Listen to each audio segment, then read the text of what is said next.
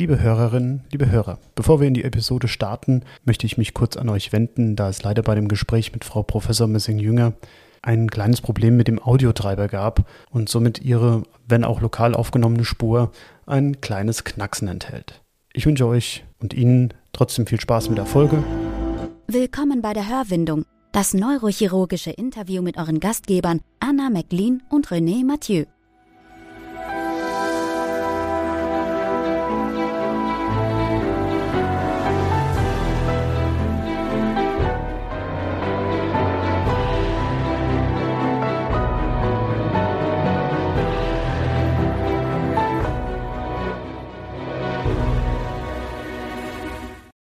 Die vierte Sendung der Hörwindung. Wie immer an meiner Seite begrüße ich Anna. Hallo Anna. Hallo René, schön wieder hier zu sein. Finde ich auch. Heute darf ich die Frage stellen. Wie geht's dir? Mir geht's sehr gut. Ich habe nämlich Urlaub. sehr gut. Und bei der Hörwindung, in guter Tradition, immer abwechselnd, dürfen wir heute wieder eine Professorin diesmal begrüßen. Herzlich willkommen bei der Hörwindung, Frau Professorin Messing-Jünger. Ja, guten Abend. Ich freue mich, bei Ihnen zu sein. Vielen Dank für die Einladung. Ja, und wir freuen uns sehr, dass Sie die Einladung angenommen haben. Anna hat wahrscheinlich wie immer einen kurzen Satz zur Einleitung vorbereitet. Ja, genau. Also für unsere Hörer, ähm, Frau Professor Messing-Jünger ist Chefärztin der ähm, Klinik für Kinderneurochirurgie am Klinikum St. Augustin und sie ist eine international renommierte pädiatrische Neurochirurgin. Ähm, genau, Frau Professor Messing-Jünger, wir freuen uns wirklich sehr, Sie heute bei uns zu haben. Und ähm, vielleicht fangen wir erstmal mit einer ganz breiten Frage an. Warum sind Sie Kinderneurochirurgin geworden? Tja, manchmal, also zu meiner Zeit äh, spielte, glaube ich, der Zufall noch eine etwas größere Rolle als äh, bei Ihnen heutzutage.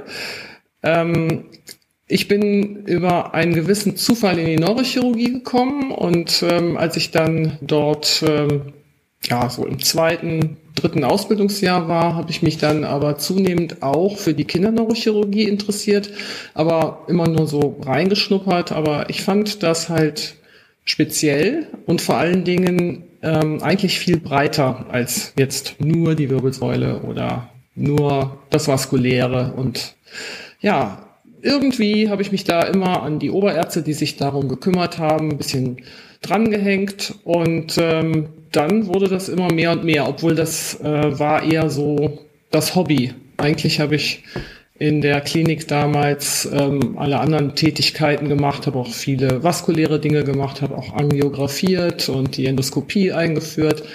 Und ähm, das mit den Kindern, ja, das fand ich immer so speziell, aber ich war nicht so der äh, Oberarzt oder da war ich ja noch gar nicht Oberarzt, ähm, derjenige, der für die Kinder eingeteilt wurde. Und dann kam es zu einer, ja, zu so einem Aha-Effekt. Ich habe gesehen, dass ähm, manche Kinder nicht so optimal versorgt wurden. Die waren dann immer irgendwie am Ende des Tages dran, wenn man wurde schon vormittags angefunkt und es gab natürlich immer viel zu wenig Zeit äh, mal darüber zu gehen. Und dann habe ich mir gedacht, das muss man doch irgendwann mal ein bisschen optimieren. Und so kam das Ganze in Fahrt, würde ich mal sagen.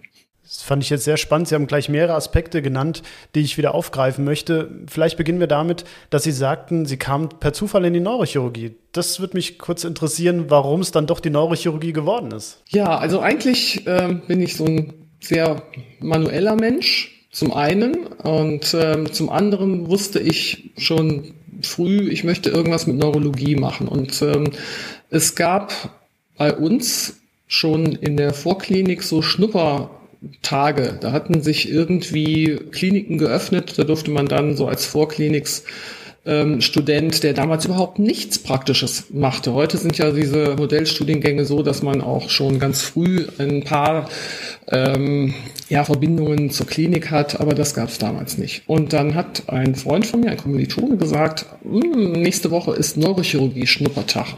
Und ich sagte, Neurochirurgie? Ja, Gehirnchirurgie. Ja, und dann sind wir zwei morgens äh, dort aufgelaufen und ähm, das war wirklich ein ganz alter, abenteuerlicher OP-Saal noch. In der einen Hälfte haben die Urologen operiert, in der anderen, es war wie so eine Halle quasi, und in der anderen die Neurochirurgen. Und dann Ja, ich war im dritten Semester, glaube ich. Äh, an dem Tisch, wo ich stand, wo ich stand, ähm, da hat mein späterer Doktorvater gerade operiert und am Ende dieses äh, Schnuppertages sprach er mich an und sagte, wollen Sie nicht bei mir eine Doktorarbeit machen? Und so ist das dann passiert, schon in der Vorklinik. Ach cool. Und da waren Sie dann auch immer sehr zielstrebig oder gab es auch Phasen, wo Sie dann gesagt hätten, ach, vielleicht doch lieber, doch lieber nicht die Neurochirurgie? Nee, äh, das äh, von dem Tag an hat es mich erwischt. Cool. Das Zweite, was ich gerne aufgreifen möchte, ist, dass Sie sagten, die Kinder kamen spät am Tag ran. Das ist ja heute eigentlich undenkbar. Das ist eigentlich genau umgekehrt. Also wenn wir ein Kind haben, besonders unter einem bestimmten Alter, kommt es immer als erstes im Programm dran. Ja, wenn es dann den Weg ins Programm geschafft hat. Aber ähm, es war halt immer so, es wurde jemand angefunkt, da ist ein Problem in der Kinderklinik. Und äh, naja, wir waren früher aber auch relativ wenige. Also so die Staffgröße, die war nur halb so groß äh, traditionell, wie die heute so ist. Und ähm, dann, ja, man ist dann irgendwann nach 16 Uhr mal hingegangen. So was zumindest bei uns. Vielleicht auch, wenn wir gerade bei Ihrer Ausbildung sind. Sie haben ja unter Professor Schramm sozusagen noch Ihre nee, Ausbildung nee, gemacht. Nee, nee, ich nicht? bin nicht in Bonn groß geworden. Ich bin in Düsseldorf groß geworden. Ich war 20 Jahre in der Neurochirurgie in Düsseldorf und hatte auch zuvor in Düsseldorf studiert. Da sind meine Quellen alle falsch gewesen. Gut, macht dass wir uns unterhalten. Nein, nein. Düsseldorf. Okay. Erst Professor ähm, Bock und dann Professor Steiger. Ah, okay, gut. Und ähm, wie haben Sie das damals empfunden? Also Sie sagen ja auch, die Teamgröße war ähm, kleiner. Würden Sie sagen, im Vergleich zu heute auch eine härtere Ausbildung, wo man sich mehr durchbeißen musste? Ähm, naja, mit, mit dem Alter und wenn man äh, zurückschaut, dann ähm, hat man ja in allererster Linie immer die guten Dinge vor Augen. Also es ist schon so, dass es sehr, sehr hart war. Ähm, also 80, 90 Stunden die Woche war völlig normal und kein Dienst wurde bezahlt. ähm, das gab es einfach nicht. Keine ähm, Stechkarte, das war auch noch zu meiner Zeit so. Naja, und ähm, dann ähm, was aber schon so, also wenn man das, wenn man den Eindruck hinterlassen hat, dass man den Laden aufräumt und dass man im OP einfach sein Ding macht, ähm, hatte man innerhalb kürzester Zeit die Dinge zusammen, weil wir einfach nur eine Handvoll Leute waren. Das ist zwar wahnsinnig anstrengend gewesen, aber ich konnte mir den Luxus erlauben, ähm, in die Neuroradiologie, wir hatten eine eigene Neuroradiologie, die also zu unserer Neurochirurgie gehörte und die war damals im gesamten Kammerbezirk auch die einzige, auch die einzige, die Facharztprüfungen ablegen durfte. Ähm, das heißt, wir konnten das erlernen. Also zwei, drei Kollegen von uns haben das auch gemacht. Das war sehr äh, spannend. Wir haben die Intensivstationen durchlaufen. Also auch anderthalb, zwei Jahre mit allem drum und dran. Und da gab es bei uns damals noch keine Anästhesisten. Das heißt, wir haben alles selber gemacht. Sämtliche Zugänge gelegt, tracheotomiert, äh, sogar Pulmonalis-Katheter geschoben, alles. Ob das jetzt gut oder schlecht war, sei mal dahingestellt. Aber äh, man, man war schon mit allen Wassern gewaschen, würde ich sagen. Und äh, also es, es, war durchaus üblich. Man hat selber die Patienten ähm, angenommen auf der Intensivstation. Da bin ich mit denen in die Angel gegangen, wenn sie eine SAB gezeigt haben. Habe selber schön damals auch noch die Bildchen dann, das war alles noch nicht digital, ähm, ähm, bearbeitet und dann äh, umintubiert und dann in OP gegangen. Alles selber gemacht. cool. Und dann ist es ja trotzdem die Kinderneurochirurgie geworden. Ja, aber erst spät. Also ich habe hab alles andere gemacht, auch ähm, natürlich auch die Kinder mit. Und dann kam der Punkt, der glaube ich bei ganz vielen kommt, ähm, ja, irgendwann will man auch mal was eigenes machen. Und dann habe ich hin und her überlegt, will ich eine große Klinik übernehmen oder möchte ich etwas machen, dem ich in jedem Moment gerecht werden kann. Und ähm, ich habe mich schon ein paar Mal auch beworben und war auch in, äh, in den, Voll in den ähm, ganzen Runden mit drin. Habe aber immer gedacht, ja, das willst du nicht. Du möchtest, glaube ich, was ganz Neues machen. Ja, und dann habe ich nach 20 Jahren gedacht, okay, dann äh, machst du eine eigene Abteilung für Kinderneurochirurgie auf. Gab es ja noch nicht. Was man oft hört, ist, dass viele Kollegen sagen, mit Kindern, das wäre nichts für mich, das könnte ich nicht. Das ist ja ganz offensichtlich bei Ihnen nicht so. Aber Sie haben ja auch sehr viele, die zu Ihnen in die Abteilung kommen. Sind das alles Leute, die sich von vornherein für die Kinderneurochirurgie schon entschieden haben? Oder sind das auch Leute, die Sie auf den Weg bringen? Ja, also ich selber hatte auch mal einen Augenblick, wo ich gedacht habe, das kann ich doch nicht machen mit der Kinderneurochirurgie. Da ist doch zu viel Emotion drin und das war genau in dem Moment, wo ich selber das erste Mal Mutter geworden bin. Als ich dann wieder ähm, meinen ersten Dienst gemacht hatte und dann kam dann direkt in diesem ersten Dienst einen Hirntumor und eine völlig verzweifelte Mutter, die auch selber noch Kollegin war. Und ich gedacht, nee, das geht dir alles irgendwie zu nah. Und dann äh, habe ich mir aber gedacht, nee, vielleicht muss es gerade trotzdem machen. Ähm, aber das war, das, ich will das jetzt nicht überbetonen. Also es gibt da viel, äh, viel wichtigere andere Aspekte. Aber es war einmal so ein Moment da, wo ich dachte, ja, willst du das wirklich für immer machen? Und diese Verantwortung dann auch übernehmen, nicht nur neurochirurgisch, sondern auch das ganze Soziale drumherum. Ähm, also es ist so, dass ähm, die Menschen, die sich jetzt inzwischen, die Kollegen, die sich jetzt inzwischen für Kinderneurochirurgie äh, interessieren und sich da auch ganz spezifisch hinbewerben, ähm, die sind, glaube ich, alle soweit. Und ich habe jetzt, ich mache ja seit vielen Jahren auch so einen kinderneurochirurgischen Seminarblock an der Uni und es gibt tatsächlich ähm, Kommilitonen, die sich dann melden und sagen, wir haben gehört von einem anderen, ähm, da gibt's die Kinderneurochirurgie und ich will Kinderneurochirurg werden. Ich wusste überhaupt, also als ich so weit war, wusste ich überhaupt nicht, dass es da irgendwelche Subspezialitäten vielleicht noch geben könnte. Die sind sehr, sehr fokussiert heute, finde ich, die ähm, jungen künftigen Kollegen und ähm, immer so aus jedem Seminar kommen dann ein, zwei tatsächlich auch ähm, mal die Formulatur und ähm, finden auch den Einstieg in die Neurochirurgie. Und äh, natürlich ist pädiatrische Neurochirurgie was anderes. Und ähm, die Karrieremöglichkeiten sind wahrscheinlich, wenn man in diese Richtung denkt, äh, die liegen nicht ganz klar auf dem Tisch, weil die Stellen sind sehr limitiert. Aber das ist in etwa so die Situation, wie der allgemeine Neurochirurg in unseren Nachbarländern hat. Ne? Ähm, wir produzieren ja hierzulande ohnehin unendlich viele Neurochirurgen. Und ähm, ich stehe nach wie vor auf dem Standpunkt, ähm, man muss, so schwierig das heutzutage auch ist, irgendwo etwas ähm, richtig mit Leidenschaft machen. Dann brennt man auch nie aus. Und äh, ob das dann die Neurochirurgie ist oder nicht, äh, für Kinder oder was anderes, das muss man selber feststellen. Ich habe da gleich eine relativ praktische Frage, wenn das jetzt interessierte Kolleginnen und Kollegen hören.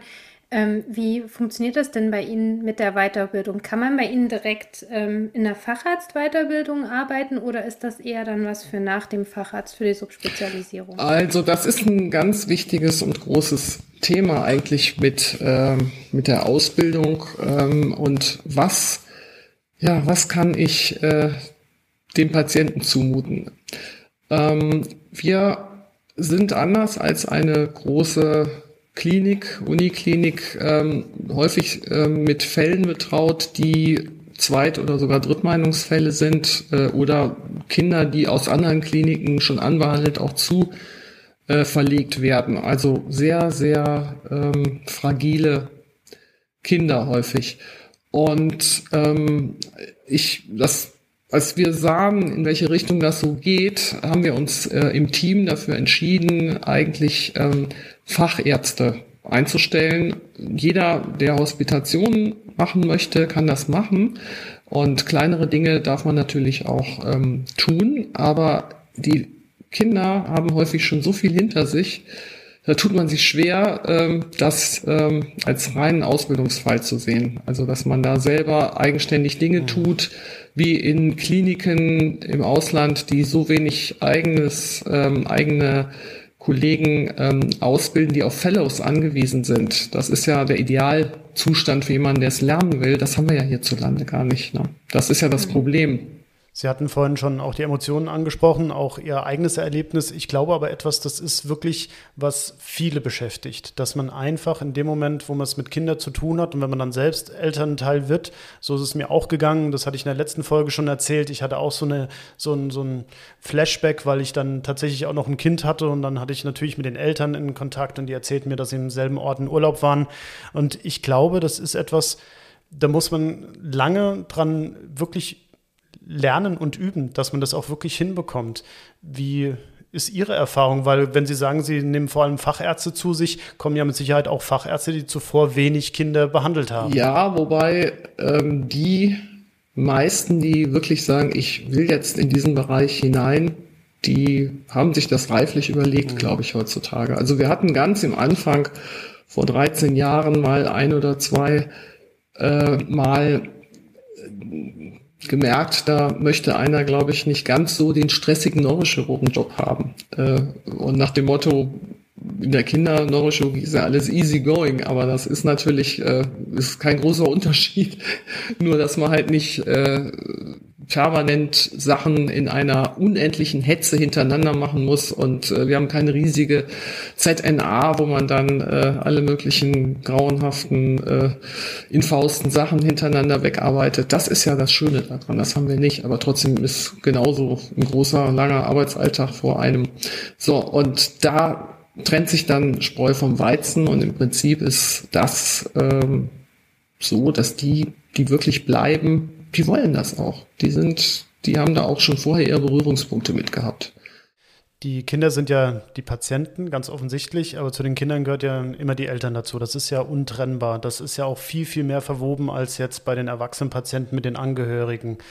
Wie haben Sie da ein spezielles Konzept, das Sie ausbilden? Oder was ist Ihre persönliche Erfahrung, wie Sie am besten die Eltern und das Kind gemeinsam in die Behandlung einbeziehen? Also zum einen ist es so, und das ist das Wunderbare, was übrigens auch der Grund ist, glaube ich, warum ich an diese Kinderklinik gewechselt bin und nicht die eigene Abteilung für Kinderneurochirurgie damals an der Uni aufgemacht habe. Die hatten mir das angeboten, also das hätte ich auch machen können. Ähm, dieses, diese Aura, die eine Kinderklinik, wenn sie gut geführt ist, ähm, mit sich bringt, die nimmt allen Kindern die Angst. Und das ist auch so unser, äh, unser Credo. Und ich habe ähm, von Anfang an ganz einfache Regeln aufgestellt. Also eine Regel zum Beispiel heißt, wir tun den Kindern nicht weh. Das heißt, ähm, wir nehmen kein Blut ab. das müssen andere machen. Ähm, und ich habe von Anfang an gesagt, bei uns werden keine Nähte gemacht, bei uns wird, wird die Haut ähm, intrakutan genäht und geklebt und ähm, alles, wenn ein Pflasterwechsel ist und so weiter, es wird alles mit Pflasterlösern gemacht. Damals gab es noch keine Pflasterlöser, wir haben das dann immer nur mit Spray gemacht. Also alles darf nicht wehtun, alles muss spielerisch sein. Das war so die allererste Regel und es werden keine Haare abrasiert, aber das hatte ich schon an der Uni gesagt. Ähm, und ähm, es werden, wir gehen nicht mit irgendwelchen Kurvenwagen oder mit Kurven ins Zimmer. Also vorher treffen wir uns mit dem gesamten Team, einschließlich Schwestern, Case Manager, Physiotherapeut und so weiter und gehen alle Fälle durch und wir gehen in die Zimmer rein und sind eigentlich immer locker und können mit denen dann irgend, irgendwas machen. Also wir sprechen die Kinder an, wir sprechen nicht die Eltern an, egal wie alt die sind. So, und das sind zum Beispiel so ganz klare Regeln, die muss jemand, der aus der Erwachsenenchirurgie kommt, natürlich erstmal lernen. Aber man hat die Kinder immer auf seiner Seite und ich, wir gehen nie aus dem Zimmer raus, bevor wir den nicht wieder zum Lachen gebracht haben. Und das klappt. Also ein Kind, was Angst hat, weil ein Weißkittel reinkommt, notfalls müssen wir den Kittel eben ausziehen, dann geht man erst wieder raus, wenn das Kind man sagt so Tschüss und dann ist das, fühlt das Kind sich wieder sicher und wenn es dann wieder winkt und dann, äh, man muss immer zum guten Abschluss kommen. Das ist die eine Regel. Die andere Regel, die ist ganz wichtig. Eltern haben immer recht. Also egal, also es macht überhaupt keinen Sinn, äh, ob es jetzt zwischen Eltern und Pflege ist oder Eltern und Ärzten ist. Ähm, Eltern haben immer recht und es stimmt eigentlich auch. Selbst wenn Eltern noch so nervig sind. Eltern lieben ihre Kinder prinzipiell und insofern äh, so ähnlich wie mit äh, äh, ja, es gibt so viele Gleichnisse, dass äh, am Ende, wenn es um, um Kindergezerre geht, äh, eine Mutter oder ein Vater oder insbesondere eine Mutter, die will immer eigentlich das Wohl ihres Kindes. Und das ist eine Regel. Deswegen nie streiten, nie fighten. Wenn die wirklich was auf der Seele haben und sich dafür einsetzen, dann haben die irgendwo ganz tief drin recht. Sehr salomonisch. Hört sich schön an, muss ich sagen, ja. Tritt da auch so ein bisschen das Symptom in den Vordergrund?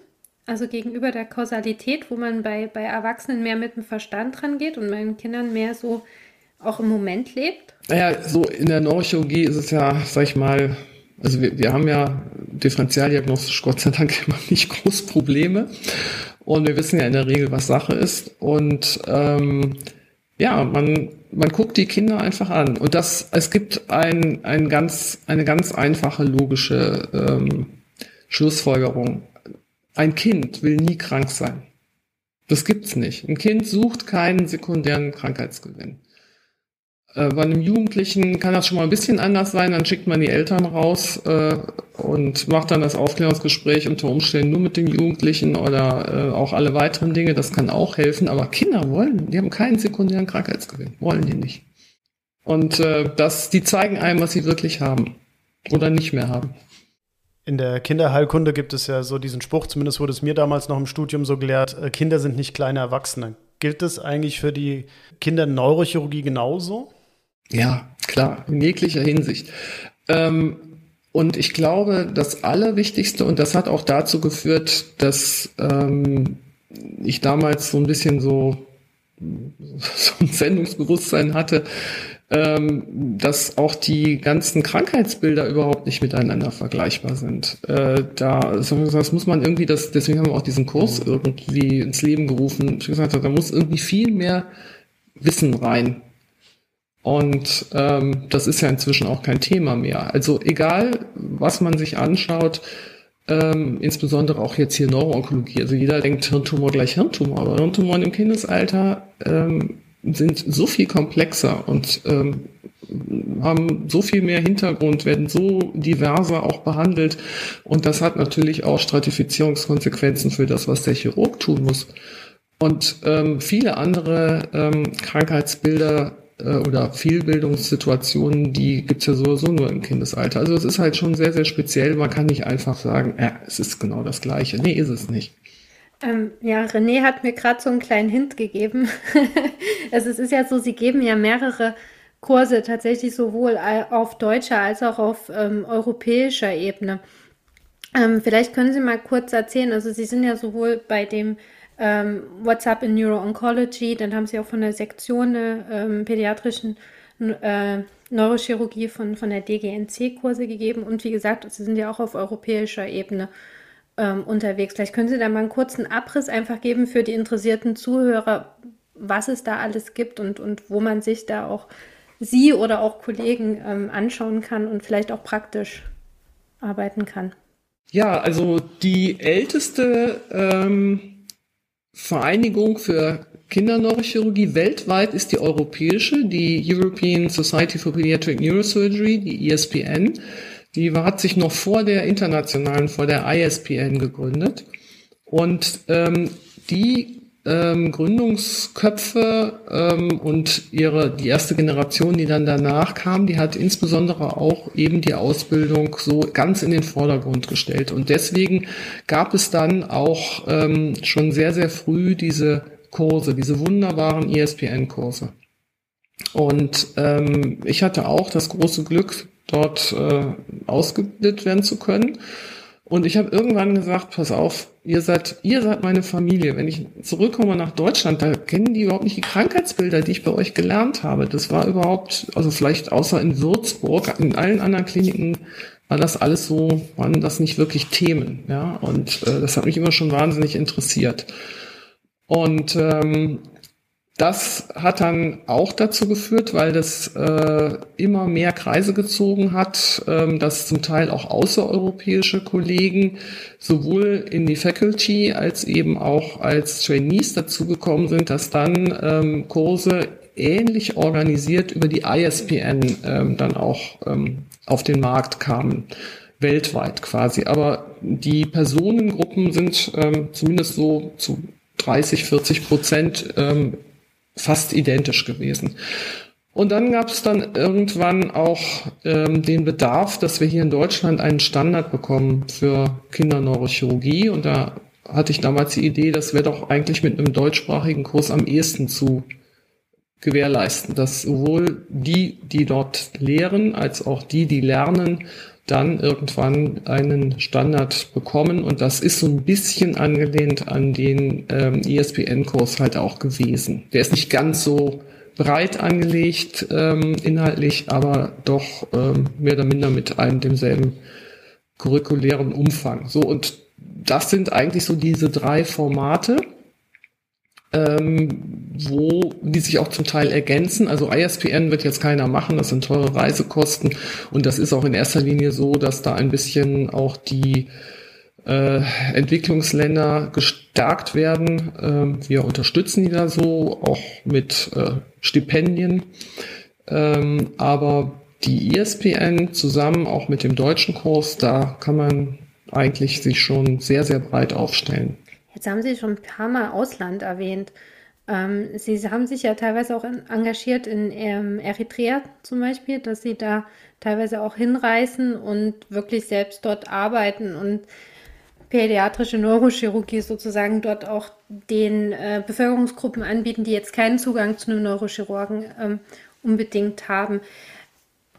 Vielleicht können Sie kurz erzählen, ähm, was Sie da machen und welche Operationen Sie da am meisten durchführen.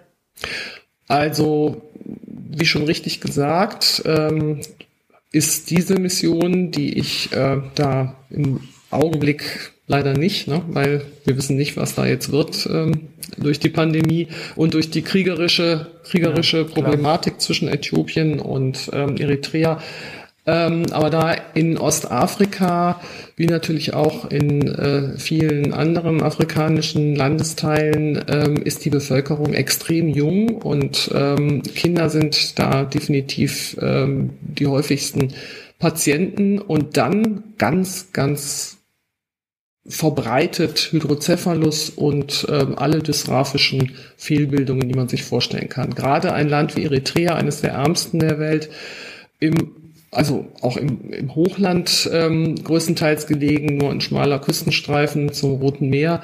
Ähm, da kann man sich vorstellen, dass auch ernährungsbedingt da relativ wenig läuft. Das heißt, die haben einen intrinsischen Folsäuremangel ähm, und ähm, sicherlich auch noch die eine oder andere genetische Prädisposition, so dass das Tagesordnung ist. Also man macht eigentlich ja sieben, acht Eingriffe am Tag und das sind dann drei Zählen, äh, also Meningozählen, drei Enzephalozälen und drei Hydrocephalusfälle, aber man könnte eigentlich jeden Tag zehn Hydrophalusfälle machen. Äh, und das sind keine Hydrophalusfälle, die Sie hier in Deutschland sehen. Das ist einfach was ganz anderes.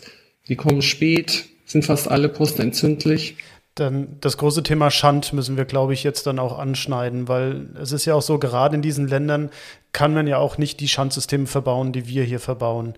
Wie gehen Sie da vor? Was ist da Ihre präferierte Strategie?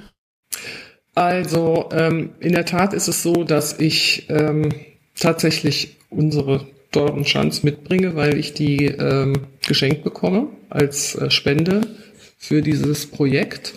Aber äh, man denkt natürlich anders. Also wir haben da extreme makrozephale Hydrocephalus-Formen mit dünnem Hirnmantel. Ähm, aber man kann davon ausgehen, dass diese Kinder ähm, schon eine gewisse ähm, Compliance haben, eine gewisse Eigenresorption haben. Und man bekommt diese Köpfe ja auch nicht wieder klein. Man darf die auf keinen Fall übertrainieren. Ich meine, jedes, jeder Schand trainiert über, aber da muss man sehr vorsichtig sein. Also im Prinzip bekommen die ähm, Schandsysteme, die man eher einem Erwachsenen einbauen würde, mit sehr hohen äh, Öffnungsdrücken. Ähm, und was wir natürlich oftmals machen, äh, wir kombinieren das mit einer ETV, einfach um da ähm, auf Nummer sicher zu gehen. Also die meisten, die wir dort sehen, die kommen halt sehr, sehr spät. Wenn wir mal einen relativ frischen neuen Hydrocephalus sehen, ähm, dann kann man den fast so wie ein deutsches Kind vielleicht versorgen, nur mit etwas höheren Drücken, dass man auf keinen Fall die, ähm, dass man die komplett schandabhängig macht. Das geht natürlich nicht. Überdrainage ist natürlich die Komplikation, aber es gibt ja auch Schandabrisse, Schanddysfunktion im Allgemeinen. Wie geht man damit um, wenn man äh, in diesem Land ist das ja dann teilweise ein Todesurteil? Ja, also ich meine, richtige Statistiken kennt man nicht. Gut, wir haben auch keine tollen Hydrocephalus-Statistiken für Kinder hier in Deutschland, wenn man ganz ehrlich ist. Aber ja, aber äh, dort wissen wir natürlich überhaupt nicht. Ähm, also wir, wir sehen da eh nur die Spitze des Eisbergs. Ähm, aber Eritrea ist jetzt ein relativ kleines Land ähm, mit einer Bevölkerung irgendwie um die vier Millionen, vielleicht sind es auch fünf Millionen. Das kann immer wieder variieren, das weiß man nicht so genau. Ähm, und ähm, die haben ein für afrikanische Verhältnisse hervorragendes ähm, Public Health System. Also die haben sogar gelbe Hefte. Also die haben die geringste neonatologische äh, Sterberate. Ähm, die kümmern sich und äh, die paar Jahre, die ich da gearbeitet habe, wurden meine Follow-up-Patientengruppen immer größer. Egal aus welchem entlegenen Eckchen des Landes ähm, die, die Familien kamen, wenn die hörten, die, das Neuro-Team ist wieder im Land, dann kamen die 100, 100 Familien am Tag und ähm, zum Follow-up. Man muss wissen, dass die, ähm, ja, sag ich mal, Staatsreligion ähm, ist koptisch, also das sind Christen, das Land, die haben auch ähm, einen hohen Anteil Muslime, aber die sind auch sehr, ja, sehr, ähm, die haben sich sehr christlich auch äh, dort engagiert. Das heißt, kümmern ist ein ganz, ganz großes Ding. Also das, was man sonst dem afrikanischen Kontinent eher so abspricht. Deswegen ähm, kann man davon ausgehen, dass da auch eine hohe Compliance ist. Und es gibt viele Expats hier in Deutschland. Und wenn irgendein Kind ein Schandproblem hat, dann erfährt das irgendein Verwandter in Deutschland und dann kriege ich eine E-Mail und dann sage ich dann irgendeinem Chirurgen, der vielleicht zu einem anderen Zeitpunkt der, äh, im Land ist, ähm, also das geht da über Mundpropaganda und weil jeder im Land ein Kümmerer ist, kann dann durchaus dem Kind geholfen werden. Das macht das so attraktiv, in Eritrea sowas zu machen, weil äh, die Kinder nicht lost sind, anders als in Uganda möglicherweise. Ich habe aber noch mal eine Frage. Sie haben gesagt, dass Sie jetzt Schand und ETV relativ oft kombinieren. Warum nicht nur das eine oder das andere?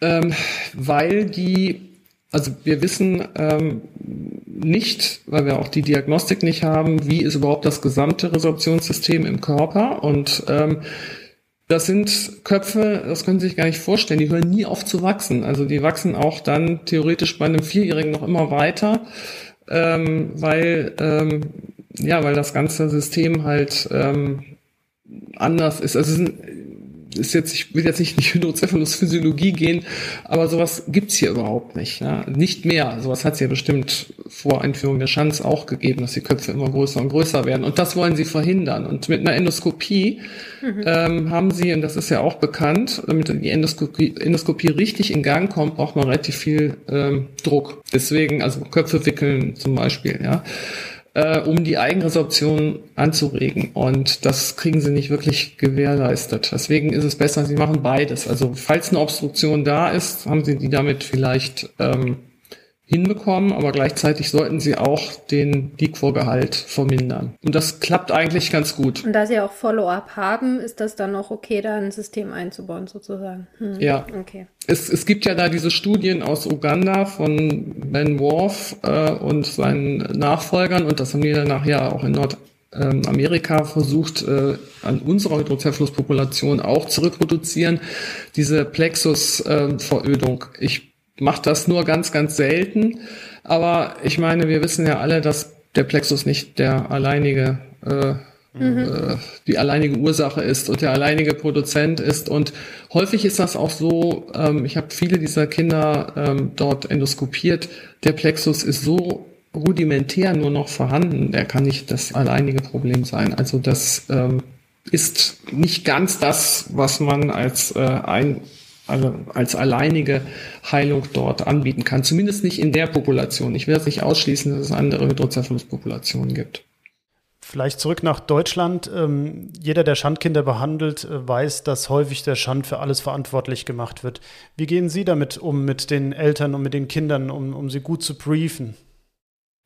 Also wir haben ähm, schon von Anfang an so ein Infokärtchen ähm, erstellt, was die Eltern, die neu kommen oder die ähm, Neugeborenes mit einem Hydrocephalus haben, ähm, dann äh, ja, sich zu Herzen nehmen sollen und dann mit den ganzen Fragen und den Problemen, die auftreten können, dann äh, irgendwie groß werden. Also auf diesem Kärtchen steht alles drauf. Der Hydrocephalus beim Säugling, der ja anders zu deuten ist und andere Symptomat äh, Symptomatologien haben kann wie äh, bei älteren Patienten. Also alles steht da drauf.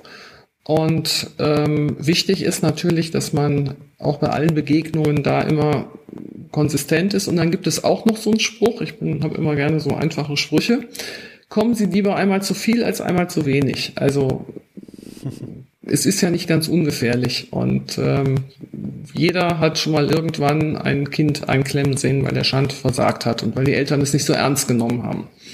Das geht nicht von innerhalb von jetzt auf gleich, aber man darf es nicht aussitzen. Sprechen Sie was ganz Wesentliches an, natürlich. Ähm, wie gehen Sie um mit Röntgen beim Schand? Es ist ja oft doch noch die Standarddiagnostik ähm, um Diskonnektion oder sonstiges äh, zu finden, auch das CCT. Wie großzügig sind Sie da, wenn Sie auch sagen, kommen Sie lieber einmal zu viel?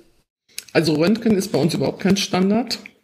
Und wir haben auch grundsätzlich mit allen Diagnosen, damals, als wir die Klinik ähm, begonnen haben, haben wir gesagt, wir machen eigentlich eine, soweit es geht, strahlenfreie Kinderneurochirurgie. Also für alle Sachen, von der von Kraniosynostosen angefangen. Und bei uns wird eigentlich, äh, wann immer es geht, und da habe ich mich vehement für eingesetzt, äh, ein MRT gemacht, ähm, auch für die äh, Hydrocephalus-Diagnostik und natürlich mhm. kann man eine, eine äh, Dis, ähm, Diskontinuität nur im Röntgen wirklich äh, erkennen, aber die ist echt selten. Also ich meine, wenn man sich anguckt, äh, was alles passieren kann mit einem Schand, ähm, das kommt äh, in einem einstelligen Prozentsatz aller Komplikationen vor, also tiefen einstelligen Prozentsatz.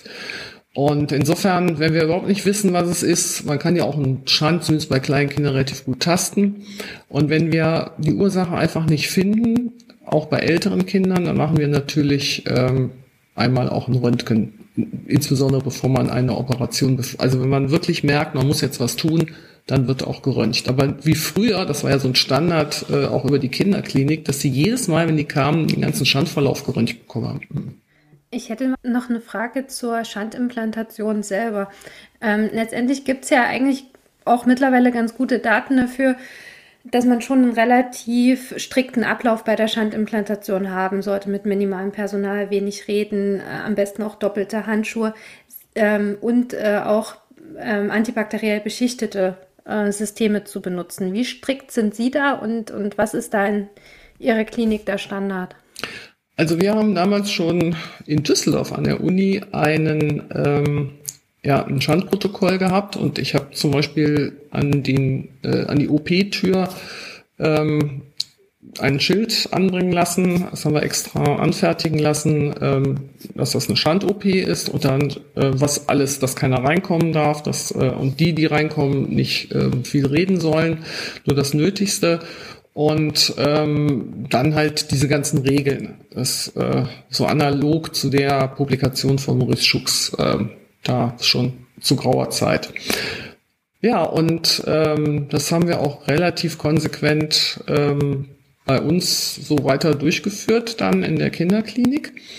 Ähm, aber man muss halt sagen, es gibt viele Faktoren. Also einmal das Schandprotokoll, zum anderen aber auch ähm, die, der geübte Operateur, der spielt halt auch eine ganz große Rolle. Es ist nun mal definitiv keine Anfänger-OP.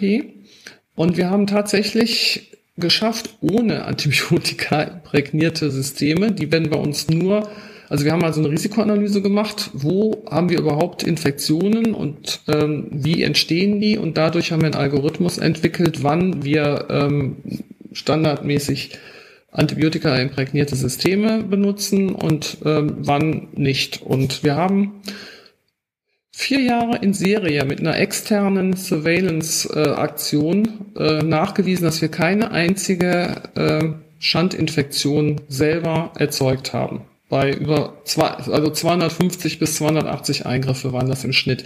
Natürlich haben wir Komplikationsketten weiter behandelt, aber ähm, alle die ähm, Ergebnisse aus der Mikrobiologie, also wir haben haben eine ganz gute Hygienetruppe ähm, und die Hygienetruppe, ähm, die hat das organisiert und die ganzen MIBI-Befunde und äh, Laborbefunde zur ähm, Liquorchemie, die kommen alle von extern und da sind dann Suchmaschinen drüber gelaufen. Die Uni Bonn war damit involviert, auch ähm, die Hygiene.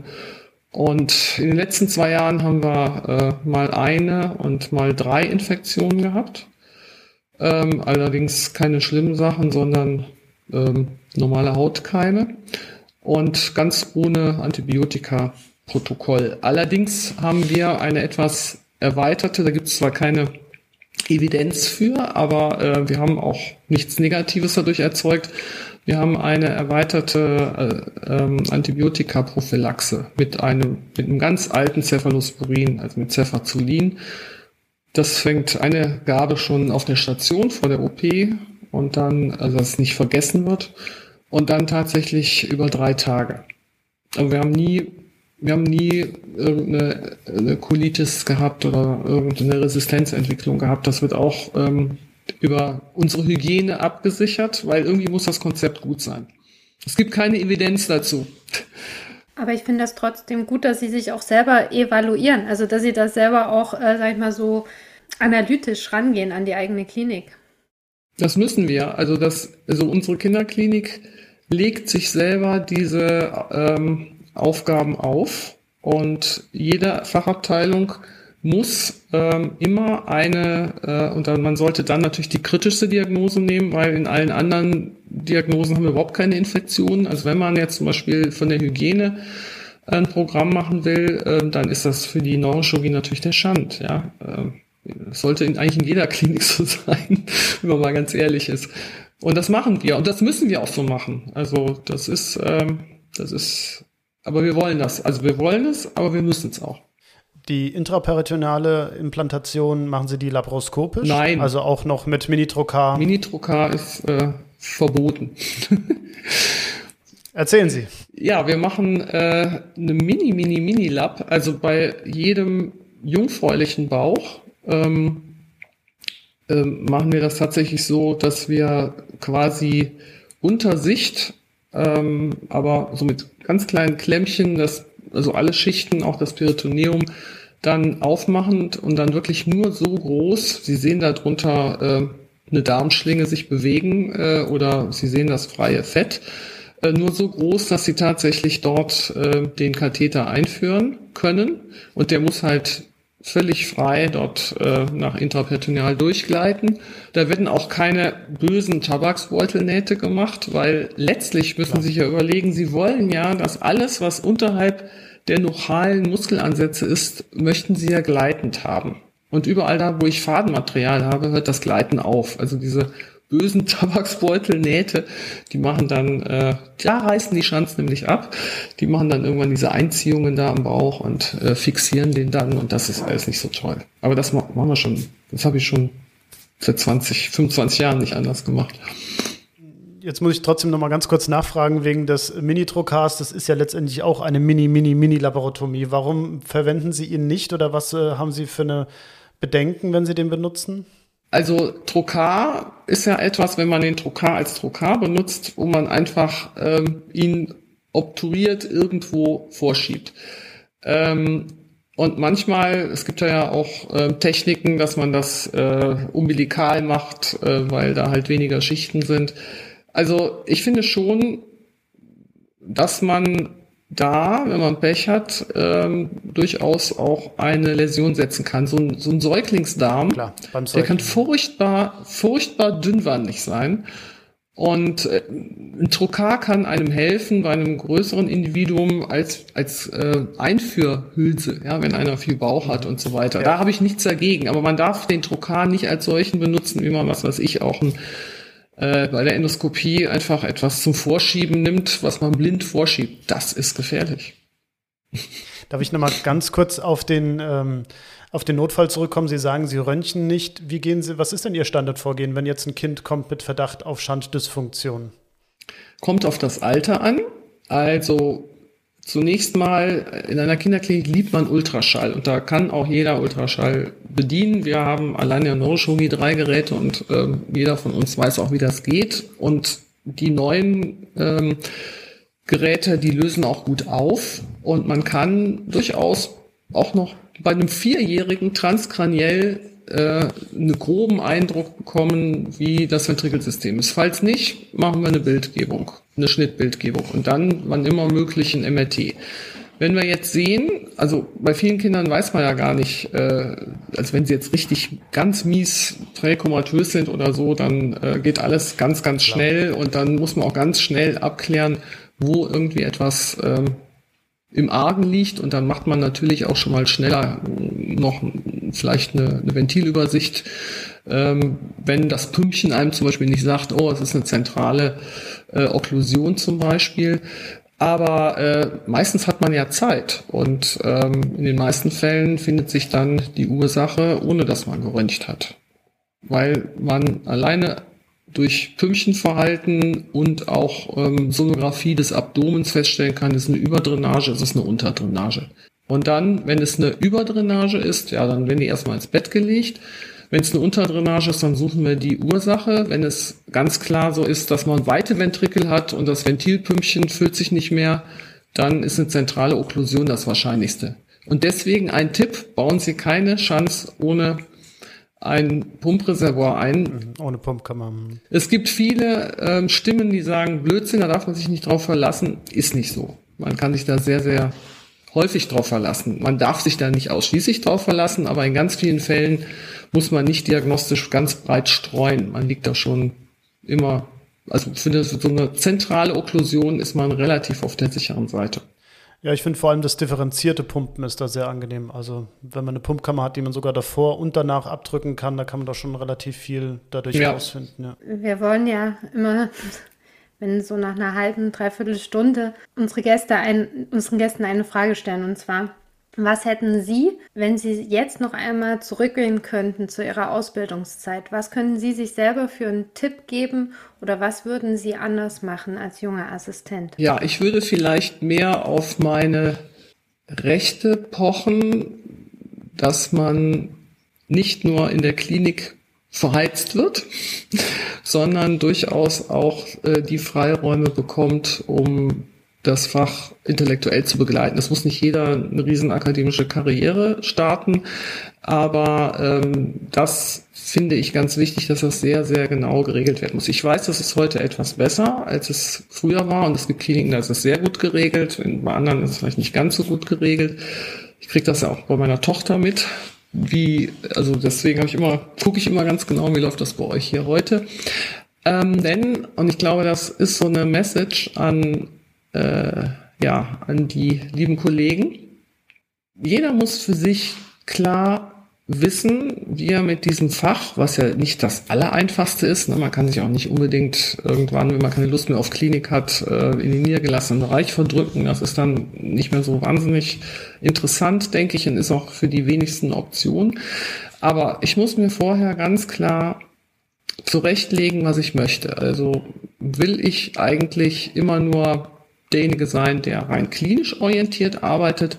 Und dann kann Neurochirurgie extrem anstrengend auch sein. Ne? Möchte ich aber auch jemand sein, der vielleicht ähm, ja zwischendurch über den Tellerrand guckt, ähm, ist mein Tipp ähm, ganz klar der, dann äh, hält man länger durch, dann ist das Fach einfach spannender. Versucht auf alle Fälle das, was es auch an Zukunftsvisionen gibt und die sind, ähm, die sind sicherlich vorhanden. Man muss ähm, in die Stereotaxie gucken. Ähm, man ähm, kann in der Zukunft sicherlich auch ähm, ganz neue Therapie Strategien mitentwickeln, die vielleicht nicht mehr so ähm, darauf angelegt sind, dass man der der tolle Held am OP-Tisch ist, aber ohne den Neurochirurgen geht's viel, vielfach auch nicht. Also zum Beispiel ähm, ja, fokale Therapien, äh, dass man die mit vorantreibt, dass man sich da auch in Forschergruppen ähm, einklingt. Also ich glaube, es gibt noch eine ganze Reihe ähm, Dinge, die kommen können und nicht immer nur die Angst haben, ah, unser Fach stirbt und äh, ich muss jetzt der allergrößte Schädelbasischirurg werden oder ich muss das werden, ich muss das werden. Ähm, diese Zeiten, die sterben so ein bisschen aus. Ja, man kann sich nicht nur durch den OP alleine definieren und ähm, man sollte sich befragen, wenn man in der Neurochirurgie ist, wo, es gibt ja wirklich ganz klar definierte ähm, subspezielle, Nischen. Was ist das, was ich am allerliebsten mache? Denn was ich am allerliebsten mache, mache ich am besten und halte am längsten durch und habe vielleicht auch Ideen, die Sachen noch ein bisschen anders zu gestalten. Sehr schön gesagt. Ja. Ich glaube, das ist ein sehr wertvoller Tipp. Und ähm, Sie haben es ja jetzt auch ein paar Mal schon selber angesprochen. Ihre eigene Tochter ist ja auch äh, Neurochirurgin. Ähm, Sie begleiten das Ganze ja sicherlich auch. Ist das, ist das etwas, was Sie von Anfang an gut gefunden haben? Oder hätten Sie ge doch gedacht, dass Ihre Tochter vielleicht was anderes machen sollte? Es ist schwierig, weil ähm, erstens ähm, muss, muss das immer aus einem selber kommen. Deswegen wusste ich nicht, ob ich das so toll finde. Ähm, und dann muss jemand auch das Gefühl haben, ich bin am OP-Tisch zu Hause und nicht nur, möchte nicht irgendwie was machen, weil ein anderer halt irgendwie in, in, als Neurochirurg sich verwirklicht hat. Und dann das herauszufinden als Mutter, ob die Tochter tatsächlich äh, am OP-Tisch derjenige ist, der äh, wirklich Lust hat, Spaß hat und einfach sein Ding macht. So es ist wie, wie bei einem Sportler. Einfach, es ist so wie Sport. Ja, das äh, haben wir dann einfach mal getestet. Da hatte sie ja auch die besten Möglichkeiten als Student, sich mal auszuprobieren, oder? Ja, nee, ja, das kann man ja nicht so einfach machen. Das kann man nicht so einfach machen. Nein, nein, aber äh, sie, sie hat halt ähm, während des Studiums in allen chirurgischen Abteilungen viel gearbeitet. Von der Herzchirurgie über die Orthopädie und hat dann auch äh, bei uns in der OP-Pflege mitgearbeitet. Und dann haben meine Kollegen, also ich habe das eher nicht so gemacht, oh, jetzt machst du mal das, jetzt machst du mal das. Und dann ist sie auch mit nach Afrika gekommen. Also man merkt das dann irgendwann. Ne? Das Sie hatten vorhin dysgraphische Störungen angesprochen. Was sagen Sie zu Intrauterin? Es war ja eine Zeit lang, wurde das sehr propagiert, es wurden viele Papers dazu geschrieben und es wurde auch sehr, sehr kontrovers diskutiert. Ja, ähm, ich würde sagen, es ist natürlich immer noch nicht äh, State of the Art, ähm, aus ganz vielen unterschiedlichen Gründen. Und ähm, heutzutage ist es ja so, dass ähm, die Arbeitsgruppen, die sich herauskristallisiert haben. Also in Europa ist das wahrscheinlich ist die, die das am klarsten sieht, äh, die Arbeitsgruppe in Löwen in Belgien, die quasi das Referenzzentrum für alle Benelux-Länder ist äh, und auch die einzige Klinik, die haben sich darauf geeinigt, dass das nicht jeder machen darf, sondern nur eine einzige Klinik machen darf. Und auch viele ähm, Patientinnen aus Deutschland, äh, die den Wunsch haben, eine intrauterine Therapie zu bekommen, lassen sich dort beraten und zum Teil dort auch behandeln. Und die sind sicherlich mit dem geringsten Bias ausgestattet, ähm, dort ähm, ganz klar die Machbarkeiten zu sehen. Und da muss man sehr bescheiden sein. Und es gibt ja inzwischen ganz klare Empfehlungen, welches Spina-Bifida überhaupt nur in Frage kommt, damit man einen minimalen Benefit ähm, bekommt. Ja, also das, äh, es gibt ja ganz viele Kontraindikationen, wenn man es sehr ernst nimmt und nicht nur auf irgendwelche Fallzahlen aus ist. Und ja, und es ist ja schon tragisch, äh, wenn man sich die MOMS-Studie anguckt, dass der einzige, ähm, also dass, dass es da um Schand oder Nicht-Schand geht. Und das ist leider so ein ganz klein wenig in vielen Serien äh, ja abused worden, wenn ich das mal so sagen darf, äh, dass man dann einfach alle Kinder nicht geschantet hat, ne? die dann äh, mit einem Hydrocephalus und einem relativ großen Kopf erstmal zwei Jahre rumgelaufen sind. Natürlich werden die nicht massiv ähm, symptomatisch, aber äh, keiner kann den Beweis liefern, dass das nicht am anderen Ende ein kognitives Problem ist und auch noch ein motorisches Problem ist, wenn man einen, äh, einen Makrocephalus dann äh, steuern muss. Ähm, also inzwischen, glaube ich, ist man einigermaßen nüchtern wieder, zumal ja auch die Kosten erheblich sind, zumal immer noch eine gewisse Frühgeburtlichkeit äh, damit verbunden ist und die Mutter nicht unbedingt danach wieder eine sichere Schwangerschaft erleben kann. Also es spricht auch vieles dagegen. Und wir haben mal vor einigen Jahren einfach unsere konsekutiven 50 äh, Fälle, die ohne Selektion waren, ähm, 20 Prozent davon waren auch prä, ähm, also äh, fetal im Screening überhaupt nicht äh, diagnostiziert worden. Die haben wir mal verglichen im Outcome mit den Serien der einen oder anderen ähm, intrauterinen, also der St. Louis Group zum Beispiel, da war kein großer Unterschied. Ich glaube gerade, was da ja auch noch so ein bisschen fehlt, sind einfach die Langzeitdaten, wie dann wirklich das kognitive Outcome hinterher ja. ist. Ja. Wenn ich mich richtig erinnere, war ja zu Beginn auch in Italien sehr viel gemacht worden. Sie haben ja jetzt bewusst Benelux angesprochen. Hört man noch was von dieser Gruppe, die da so frühzeitig sehr progressiv, möchte ich es mal nennen, vorgegangen ist? Nee, gar nicht. Also die Spanier machen immer noch einiges. Äh, die Polen haben ihr Programm verlassen. Ähm, also die, die wirklich am aktivsten in Europa im Augenblick sind, äh, neben unserem äh, ja, Spezialisten, der jetzt in Mannheim arbeitet, der phytoskopisch die Dinge versucht äh, zu richten, ähm, sind halt äh, die Zürcher Gruppe Kinderchirurgen um Meuli, dann wie gesagt die Gruppe in Löwen, wo allerdings der operative Part von einem Neurochirurgen von Frank von ähm, gemacht wird. Ja, und die Spanier, in Spanien passieren ja auch manche Dinge, die nicht so wahnsinnig kontrolliert sind. Ähm, da gibt es verschiedene Abteilungen, von denen man jetzt auch nicht so ganz genau weiß, wie die Aufarbeitung ist dieser Zahlen. Und das ist es eigentlich. Bevor wir das Ende einleiten, Anna, du hast noch was ganz Interessantes ins Pad über eine Fernsehserie geschrieben. ja, genau. Ähm, ich habe ja vorher mal wieder ein bisschen gegoogelt und äh, Nachforschung betrieben und da ist mir aufgefallen, dass es auch mal eine direkte ähm, Doku-Serie über ihr Klinikum gab, wo es dann auch ein paar Folgen zur Neurochirurgie gab. Ja, war das eine, war das ein gutes Erlebnis oder ähm, eher so mittel? nee, also das war ja eine echte also eine wirklich gute Doku-Soap. Also ich, ich hatte keine Wahl. Äh, das lief schon, es war ja öffentlich-rechtlich. Also ich betone das so, weil danach gab es noch Versuche, an diesen doch sehr großen Erfolg dieser WDR-Produktion anzudocken von RTL, äh, Sat 1 Geschichten, also RTL 2, also so, es war grauen. Also da habe ich ja mal von Anfang an gesagt, das ist jetzt überhaupt nicht unser Ding, ja. Also das geht gar nicht, die haben wir acht gar nicht rausgeworfen. Aber diese, diese WDR-Produktion, die, die war schon äh, angedreht, äh, als wir da die Neurochirurgie ähm, aufgemacht hatten. Und das Gute war, die sind ohne Ankündigung gekommen. Das Team. Ach, das war äh, echt. also das ist wirklich tolle. Ja, das war aber nichts gestellt. Jetzt mal ganz, da okay. gibt's ja auch diese eine Serie äh, Chefsache Sohn, ja. Da ist mein, ist mein Sohn fotografiert oder gefilmt worden.